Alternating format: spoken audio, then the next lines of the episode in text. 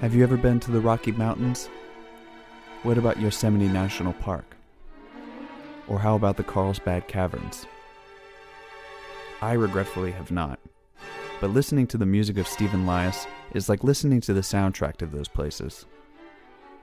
Stephen's music manages to effortlessly and flawlessly capture the beauty and grandeur of these parks and landscapes in the way that John Williams is able to perfectly score a film.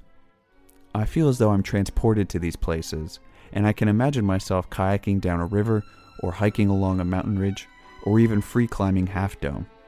Except I'm afraid of heights, so the last one actually wouldn't happen. Nevertheless, Lias's music captures the spirit of these places like no other.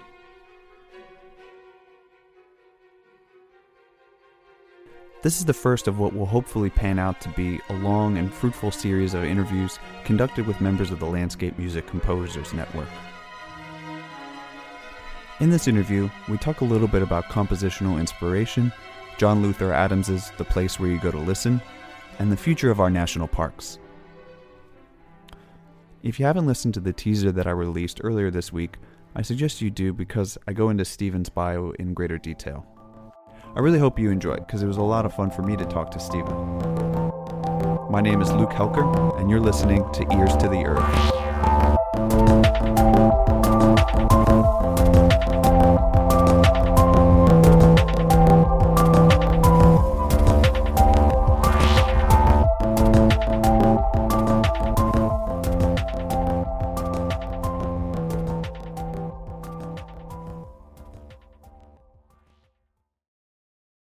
I would like to know a little bit more about your background, I guess in terms of your sort of your compositional education, mm-hmm. and how some of your different influences and teachers have shaped your compositional process in a way that either lends itself to writing about landscapes or maybe challenges the process of it?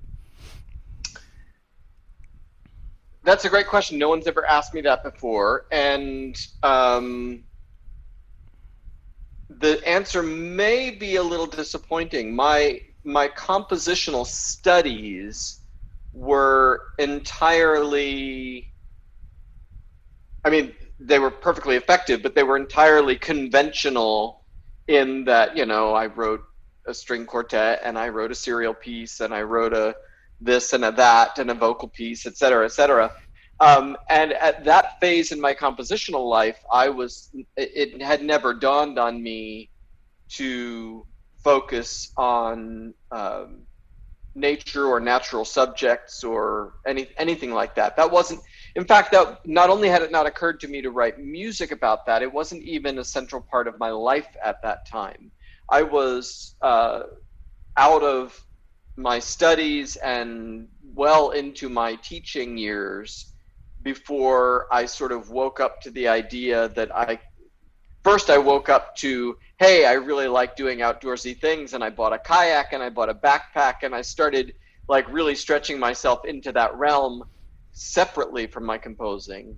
And then years after that was when I sort of had an epiphany about combining those two things. So the direct answer to your question about my studies is that my studies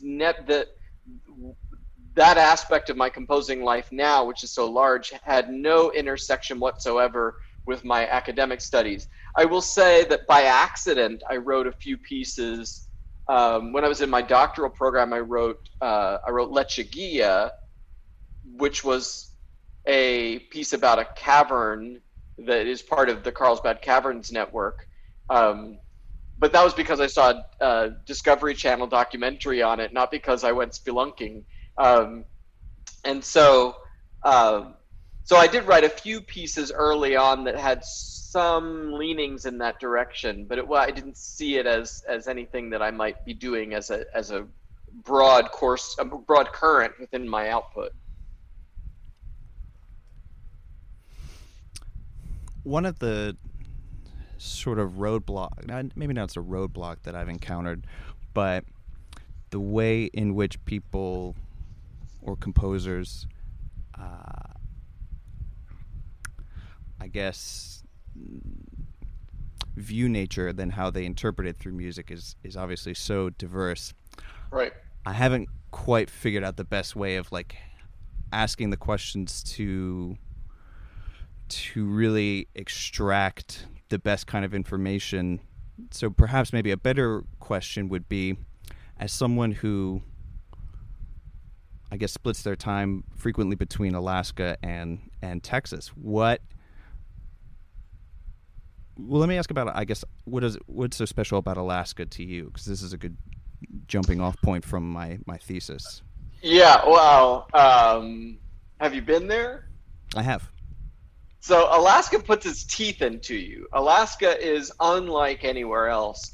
There are beautiful mountains and glaciers and forests in many places.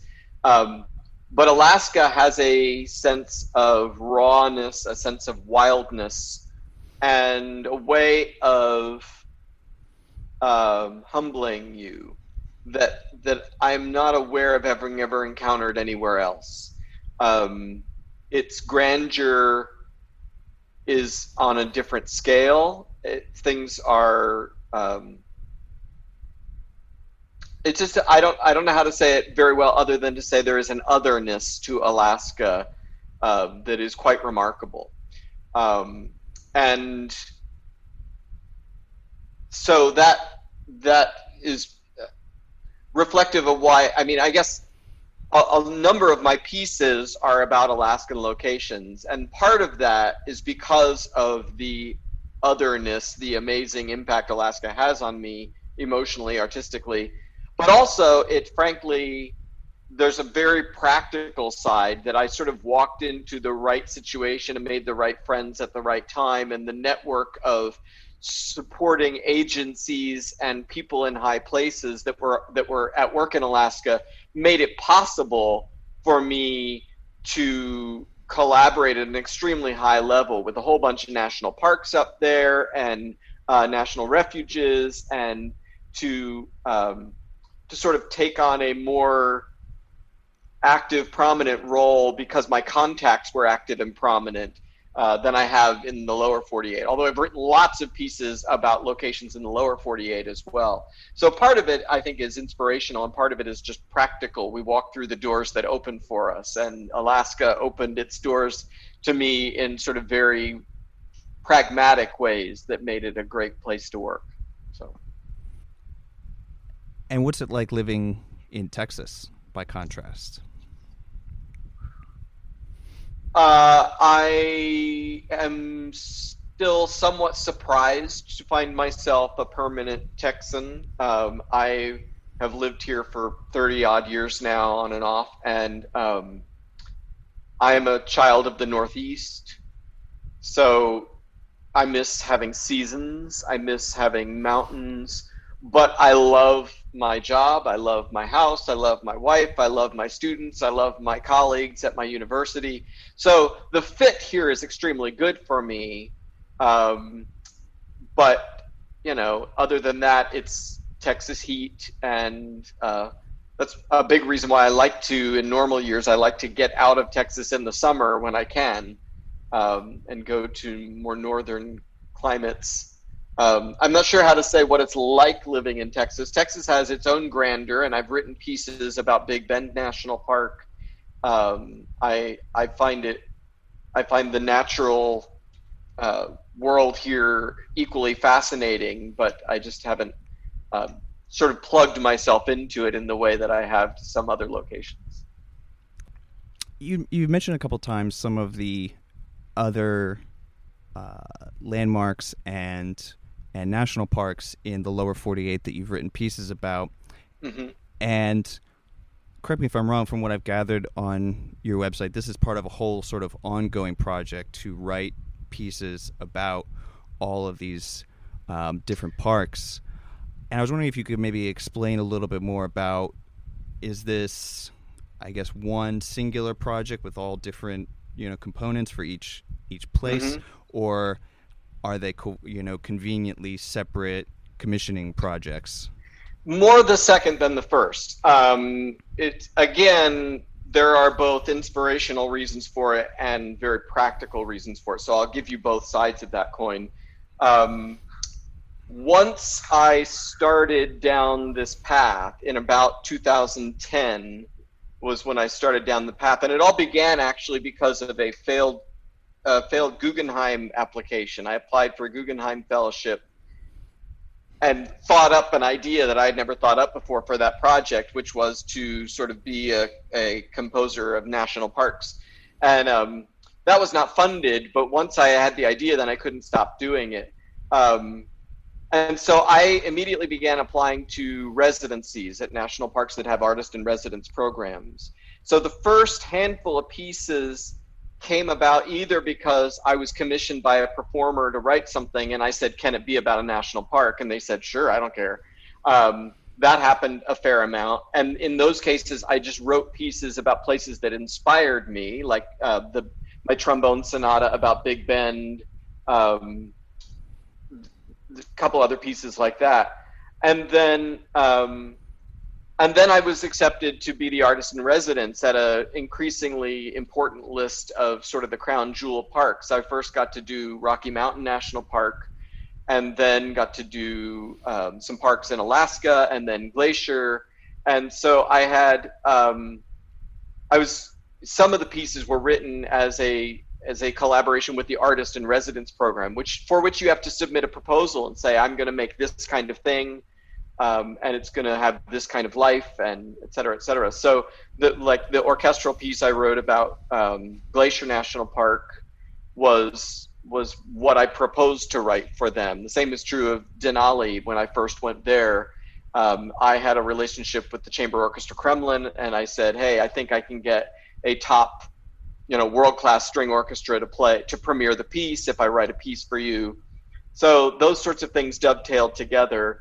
So it was a combination of me writing pieces about places that inspired me and then also applying to residency programs and seeing how those things aligned and just sort of fitting them in as they came along. I will say it very quickly became, as I said earlier, sort of a main current of my composing because I think I stumbled into the idea at exactly the right time, which was about 6 or 7 years prior to the National Park Centennial. And so in 2010 through 2015, I was churning out pieces about national parks with the expectation that turned out to be well-founded, that probably a whole lot of arts organizations were going to want to program national park-related music in the Centennial of the National Park Service. And that turned out to be true. Professional orchestras and chamber ensembles and everybody was doing stuff, interested in doing a concert dedicated to the national parks. And so I got a ton of performances leading up to and during 2016 and 2017, sort of culminating with my piece about Rocky Mountain, my second piece about Rocky Mountain National Park being played at the Kennedy Center by the Boulder Philharmonic. Was sort of the crown jewel of that whole trajectory. And then, as I expected, following the Centennial of the National Park Service, interest in those pieces has waned. And I am still very much interested in doing residencies at national parks and writing more pieces about national parks. But it's understandable that the public interest in that was really a trajectory toward 2016. So, then also concurrently with 2016 passing, my elderly parents started being in less good health. Then COVID-19 hit. And so my ability to go do residencies has been greatly diminished in the last 3 years. So for that reason, I haven't gone and done any recent residencies, and I haven't written any. I have written recent pieces, but none of them were about national parks. And so I'm not expecting that part of my output is done. I'm expecting that, at a certain point when I'm able to travel more freely again and my schedule's more flexible, I'll start signing up for more artist in residence programs, and that will kick that back into gear for me. That's kind of the way it's gone. There have been lots of performers that came to me and said, I'd like you to write a piece, and I pitch a park idea to them. That happened when I wrote Mount Rainier Search and Rescue. That happened with Range of Light, which is my saxophone sonata, probably one of my best pieces I've ever written. That performer came to me and I said, can it be about a national park? And he said, sure, in fact, let's do Yosemite and let's incorporate Ansel Adams into the equation. And so it's been a collaborative and relatively haphazard process, you know, just as people came along and we saw what the interest was in each project. I want to circle back to some of the more recent stuff and how your process has changed, if it has at all, a little bit. But before I do that, I'm curious to know, because you've traveled to all these different places and there's you know, unique majesty and grandeur to each one of these places, I'm really curious to know what is sort of going through your mind in terms of taking in these spaces and then thinking about putting the first sort of notes, or I Yep. guess, you know, pen to paper, because you've written pieces for, you know, these large orchestras that seem to lend themselves quite well to evoking glaciers and mountains and everything, but you also have these chamber pieces that detail some of the more intimate aspects of nature. Sure. So I'm wondering if you could talk a little bit about that.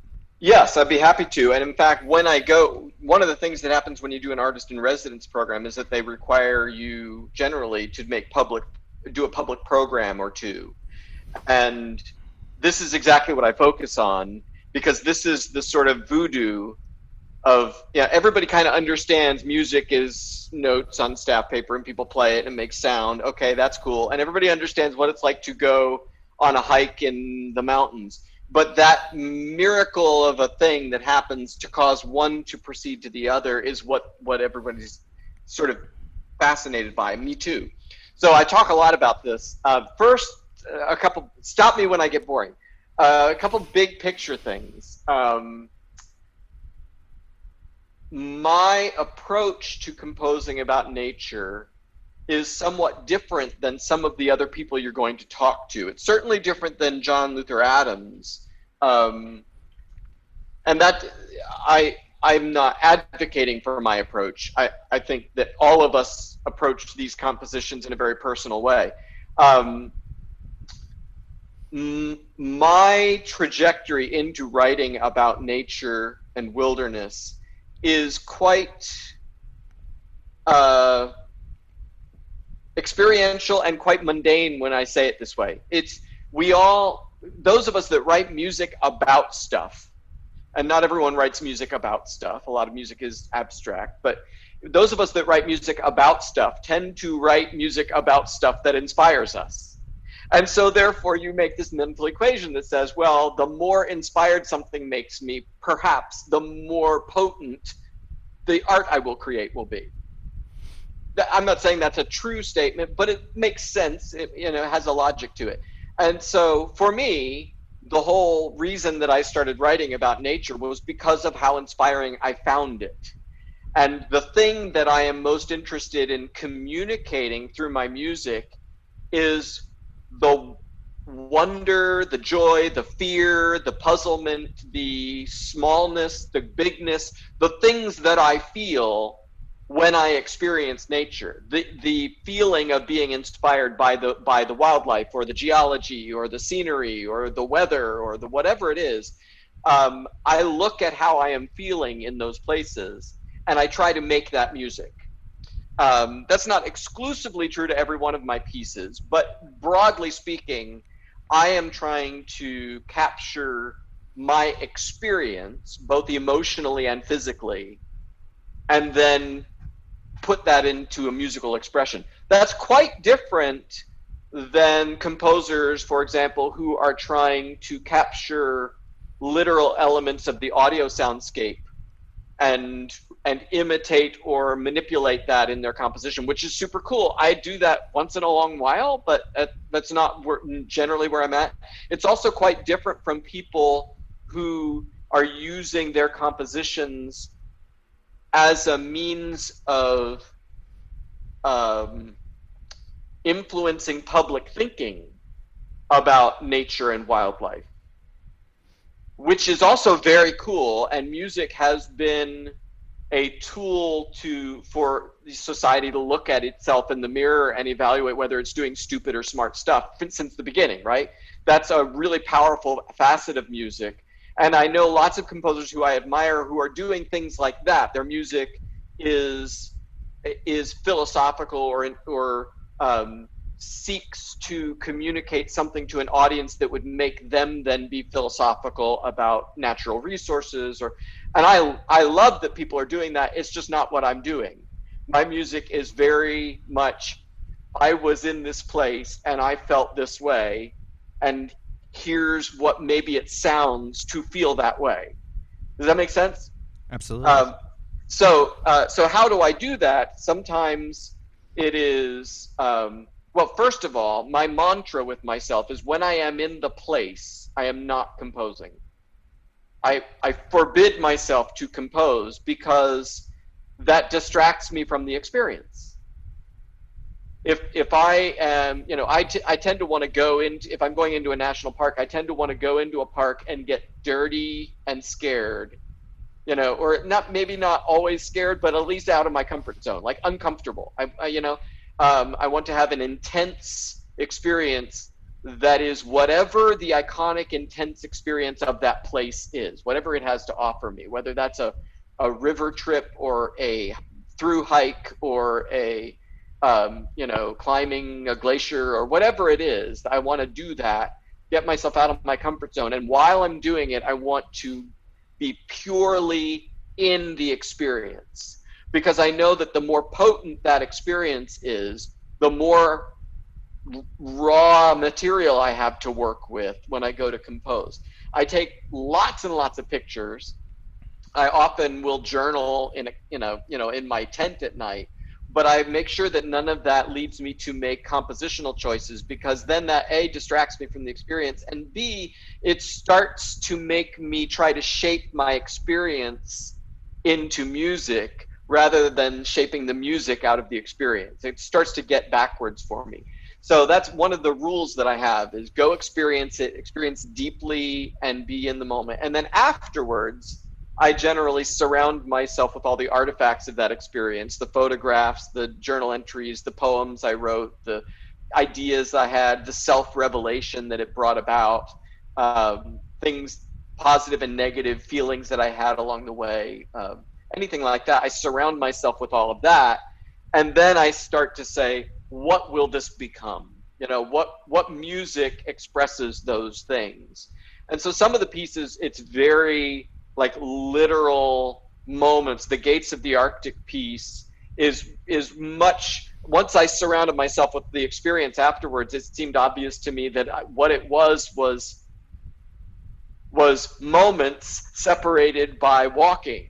Obviously, it was a 10-day backpack, right? And if you say to somebody, well, what's a great famous piece that is moments of descriptive music separated by walking? We all go, oh, pictures at an exhibition, right? And so the formal structure of my Gates of the Arctic piece is sort of basically pictures at an exhibition. There's a whole lot of walking, and then there's a bear moment, and then there's a rain in the tent moment, and then there's there's specific moments. There's the flying in the bush plane and landing in a lake moment. So that's what that became. You know, when I finished my residency at Glacier National Park, I had spent days alone on a floating cabin. I had spent a whole afternoon talking to a Tlingit native elder. I had gone out on the whale research boat. I had done all these amazing, inspiring things.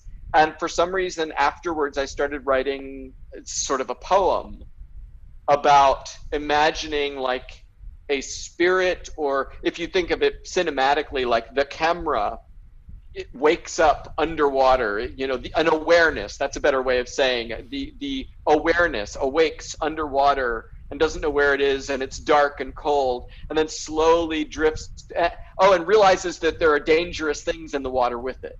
And then it slowly drifts to the surface, and it's in this fog and rain, and it can't see very far, but it realizes there are dangerous things in the fog. And then the fog clears, it's sort of this series of discoveries And then, you know, this awareness sort of flies up the valley with the glacial wind and sees the mountains. And so it was a series of discoveries, but not as specifically sort of programmatic as hiking and seeing this and hiking, seeing that. Each thing becomes its own piece, but the commonality is that they're all sort of told from the first person. They're never, I'm always sharing my experience with the listener rather than any of the other things. And you know, sometimes I'll have a mountain range in a piece of music, and I'm like, okay, it's going to be angular, it's going to be shaped like a mountain range. That's physical. Sometimes I'll imitate the sound of a thing in my music. Of course, we all do that. But broadly speaking, that's my approach to it. And that's why I find it so difficult to write a piece of music about a place I've never been. I think the only one of those that I have been there since, but the only one of my big national park pieces that isn't about my own experience is Mount Rainier Search and Rescue, and I interviewed a surviving climber from that climbing accident that it's about. And so I had his first-person account and all the news articles to go from. And then the Range of Light, the Yosemite piece, we agreed that I would do it through the eyes of Ansel Adams' photographs. So that was slightly different in that we picked 4 photographs that captured places. And of course I had been to those places, but more importantly, we were doing it through someone else's eye. And so I created a narrative as if I were the one standing there looking at that scene. Anyway, but that's a sort of a broad explanation of how I do that. Now, to sort of finish that out, you referred to my process, and I have very little process. I think because you can see each place reveals something to me, and then I say, well, what will that become? Similarly, I don't assume that my compositional process will be the same each time.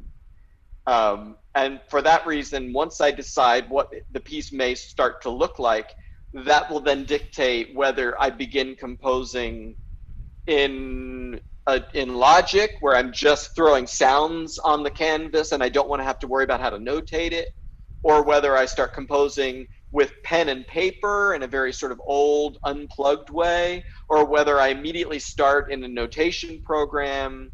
I do all of those things, and I don't expect that any one piece will necessarily be any one of those or something else entirely.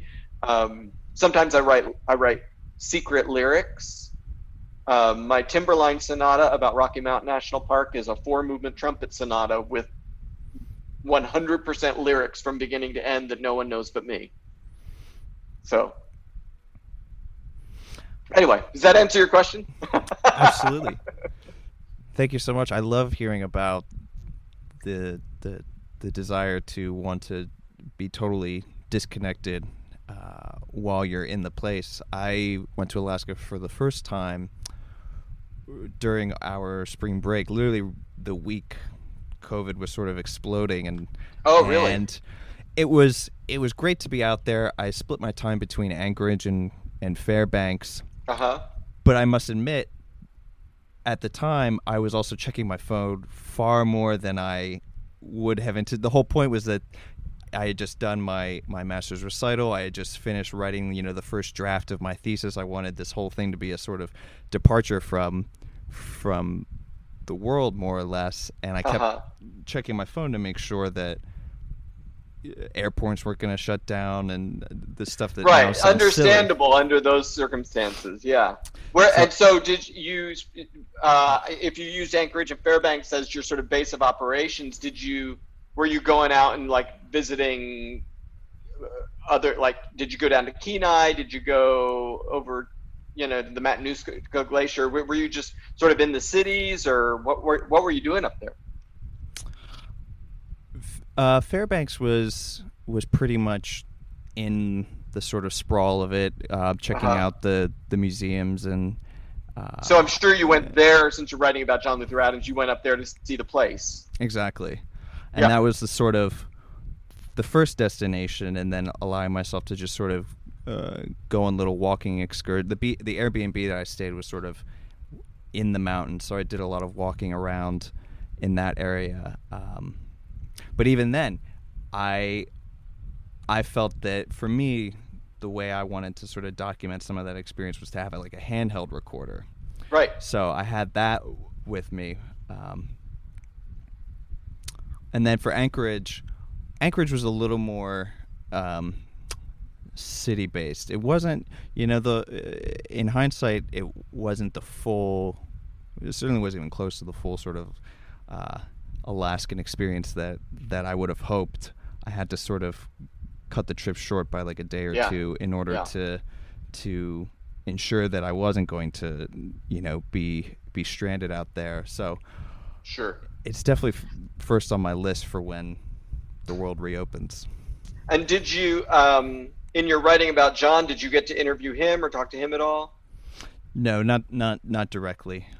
He still owns his studio up just in the hills north of Fairbanks. He and his wife sold the house, but he still owns that studio where he did all his composing. And he has sort of an ultimate goal of sort of letting it be its own sort of artist residency and letting other composers come up there and compose, sort of like the, like the Copeland House, only this is a one-room dry cabin. But to my knowledge, he hasn't ever acted on that, but it's still up there. And you saw the place since I've seen it. So he was going to upgrade all of the lighting in there 2 years ago. So I have to assume that you probably saw a more subtle and nuanced and immersive lighting environment than I have seen when I've been there, unless they canceled that upgrade.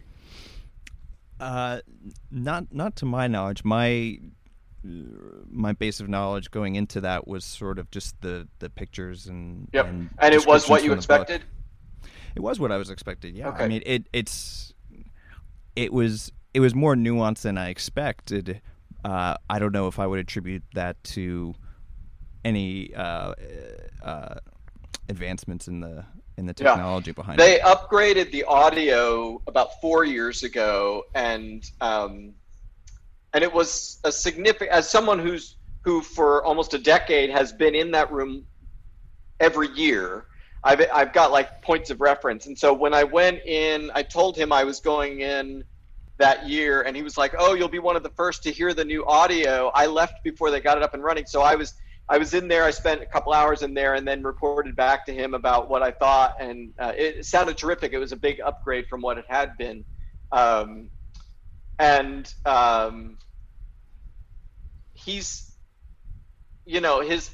since he left Alaska, his career has just been sort of over the top. He hasn't had much opportunity to come back there, but we always send him a picture of our composers group when we go to the place. And he's usually, if he's not, in the middle of something else, he's usually very gracious about responding. And our participants always find that really meaningful that they got a text message from John Luther Adams, as they were doing that. So do you include a trip to the place as part of your composing in the wilderness? Yeah, we do. And we haven't really talked about composing in the wilderness, and I'm not. I know you don't need me to do a commercial for it on your podcast, but it's sort of like how that came to be and what we do with it is very separate from my own experience up there. But it is one of the great joys of my life that I get to introduce other composers every year to the wilderness of Alaska. And yes, we take them for 5 days into the backcountry of Denali, where they have an immersive experience and hopefully get dirty and scared. And then we take them to another secluded location where they have a few days to compose chamber works. And then once their chamber works are delivered to the players and the players start rehearsing, we have some sort of downtime in Fairbanks. And we absolutely always take them to the place where you go to listen as part of that workshop. Our workshop also falls concurrently with the World Eskimo Olympics, which happens in Anchorage or in Fairbanks too. And that's another super cool sort of once in a lifetime experience to go to that. I'm not sure if it will happen. We're planning for 2021, but of course everything's weird still. So we're not sure if we'll get to do it or not, but yes, we always take them to the place. that's an important part of it. Plus, the Museum of the North is just a great museum to get a sense of the interior of Alaska, its history, its wildlife, its you know, geology. It's just a really cool place. Yeah, I found it incredibly fascinating. Between that and the Anchorage Museum, I felt like I really learned a lot while I was out there. Yeah. Well, you'll definitely have to go back. I don't know, since you're writing on this topic, I have to assume that you also like doing wildernessy things. Yes? Oh, yeah, absolutely. Yeah.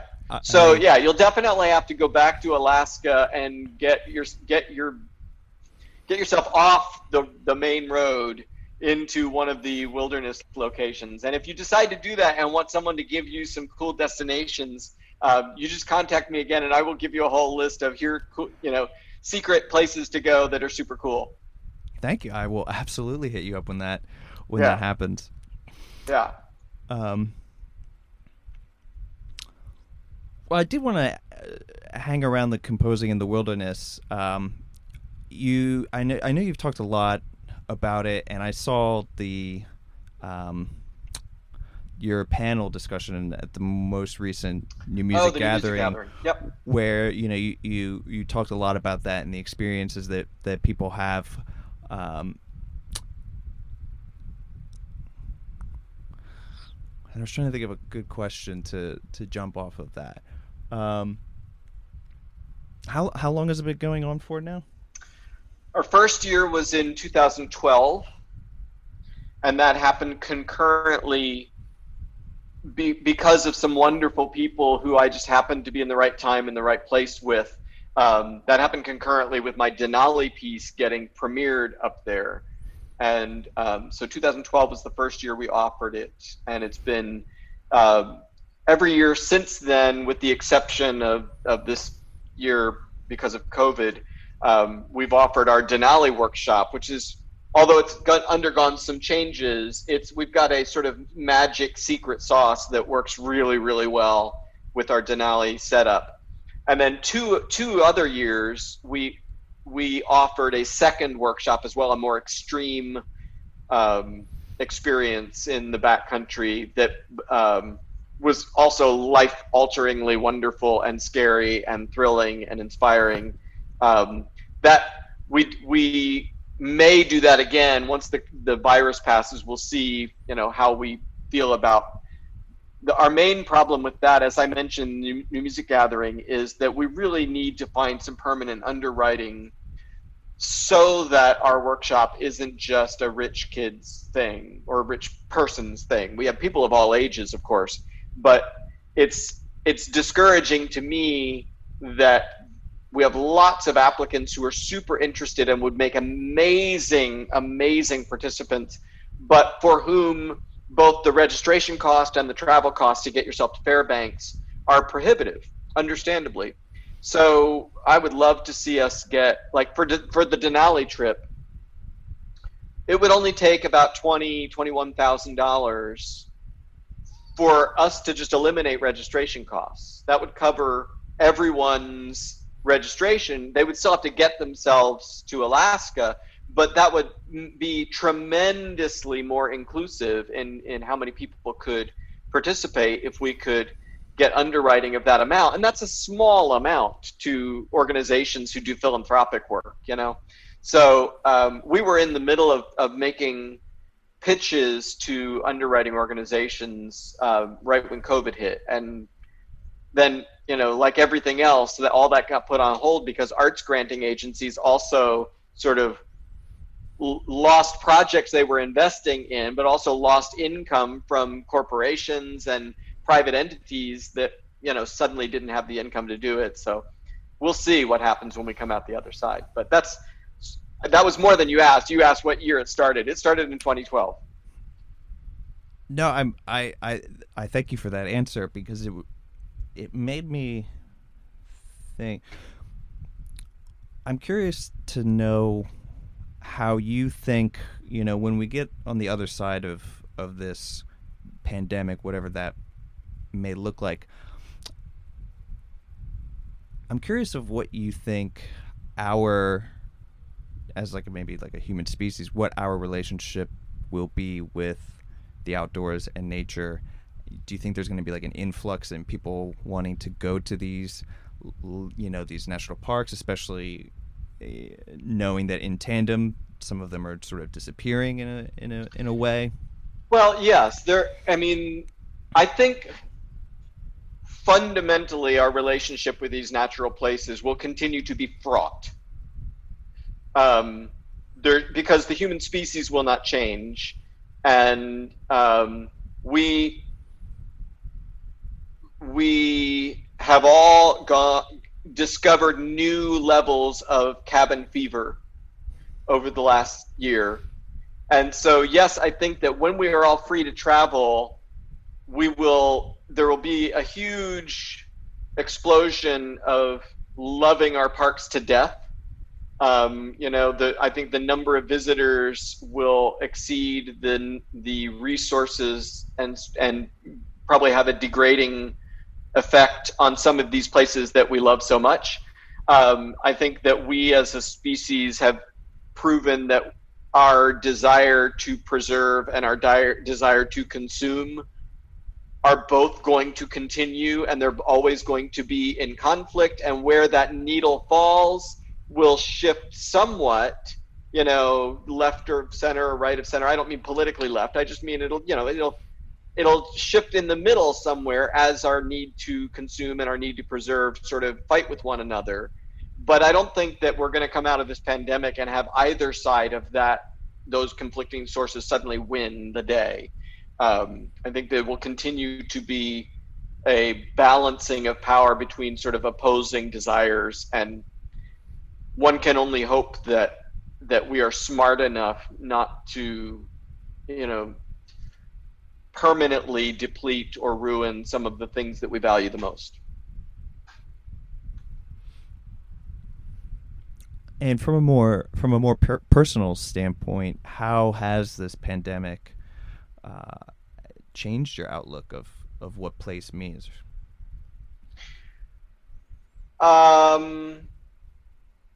Well, I will say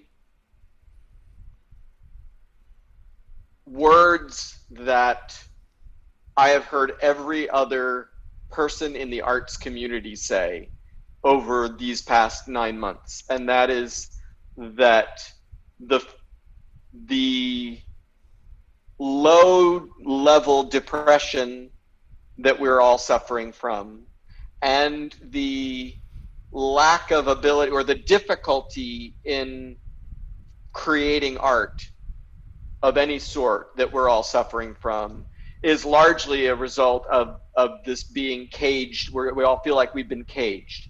And it's for good reasons. We are doing the right thing. We are doing the generous thing by caring for each other, by keeping distant, by not getting together. But the human soul screams out to love one another, which we can't do. We can't hug people, you know, and to go places and discover things. That's the nature of the artist's soul, I think.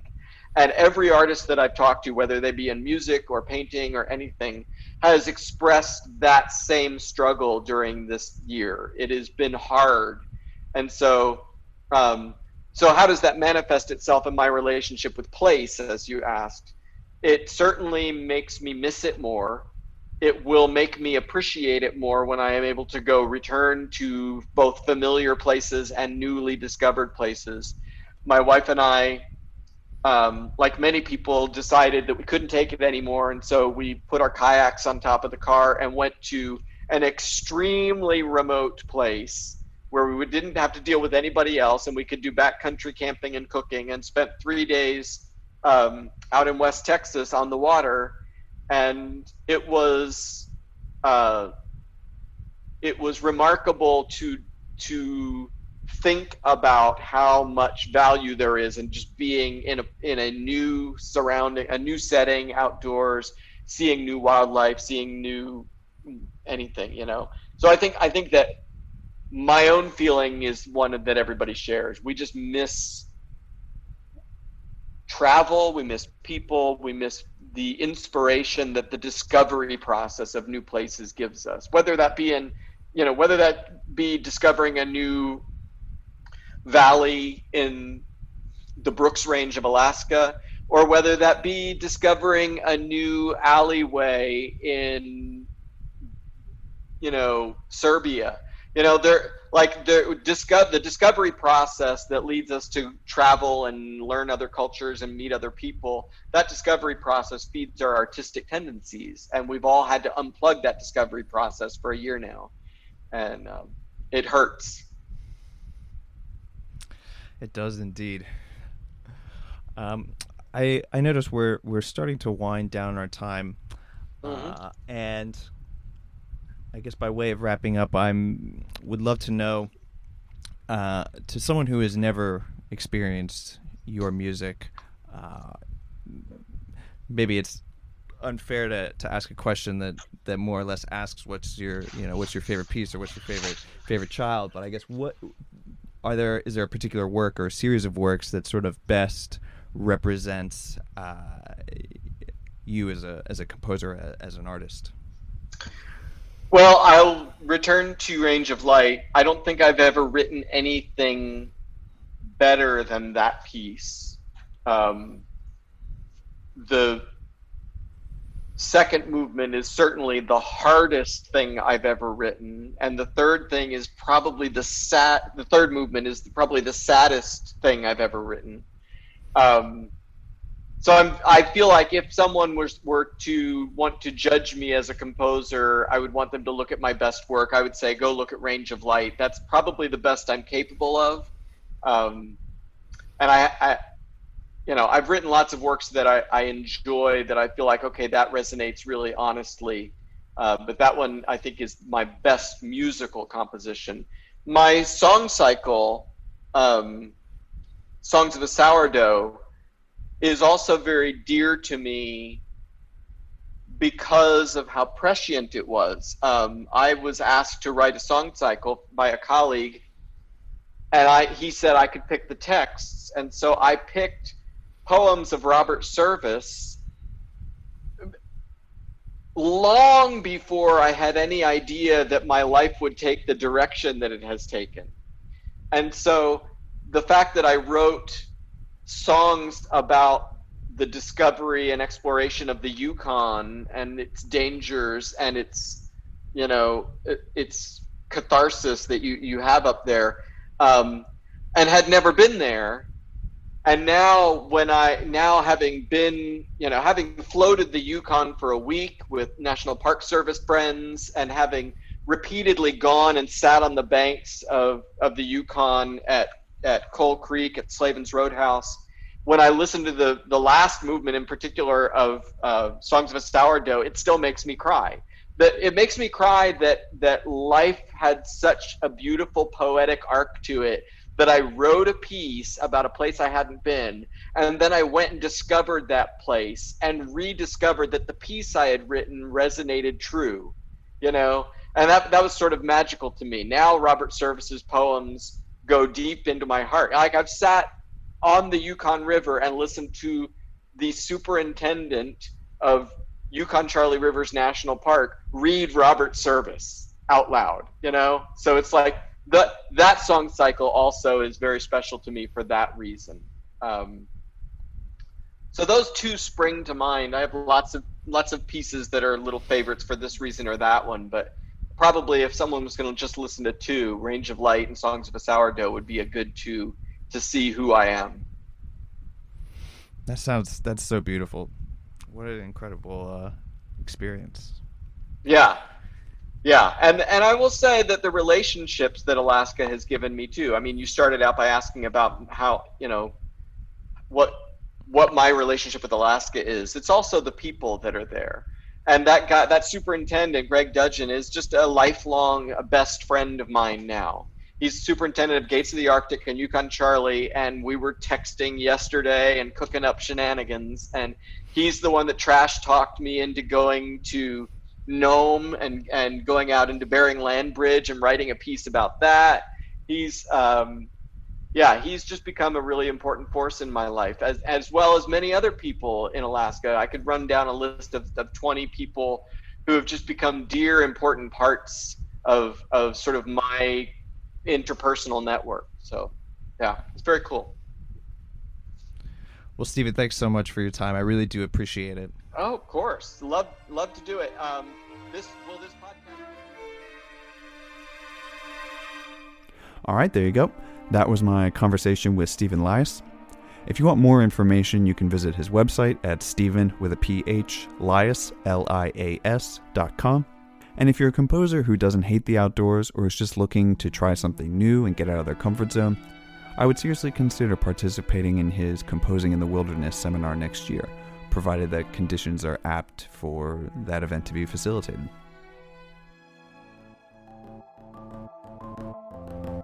Next episode, I'll be chatting with Ryan Suleiman. Till then, keep your ears to the earth.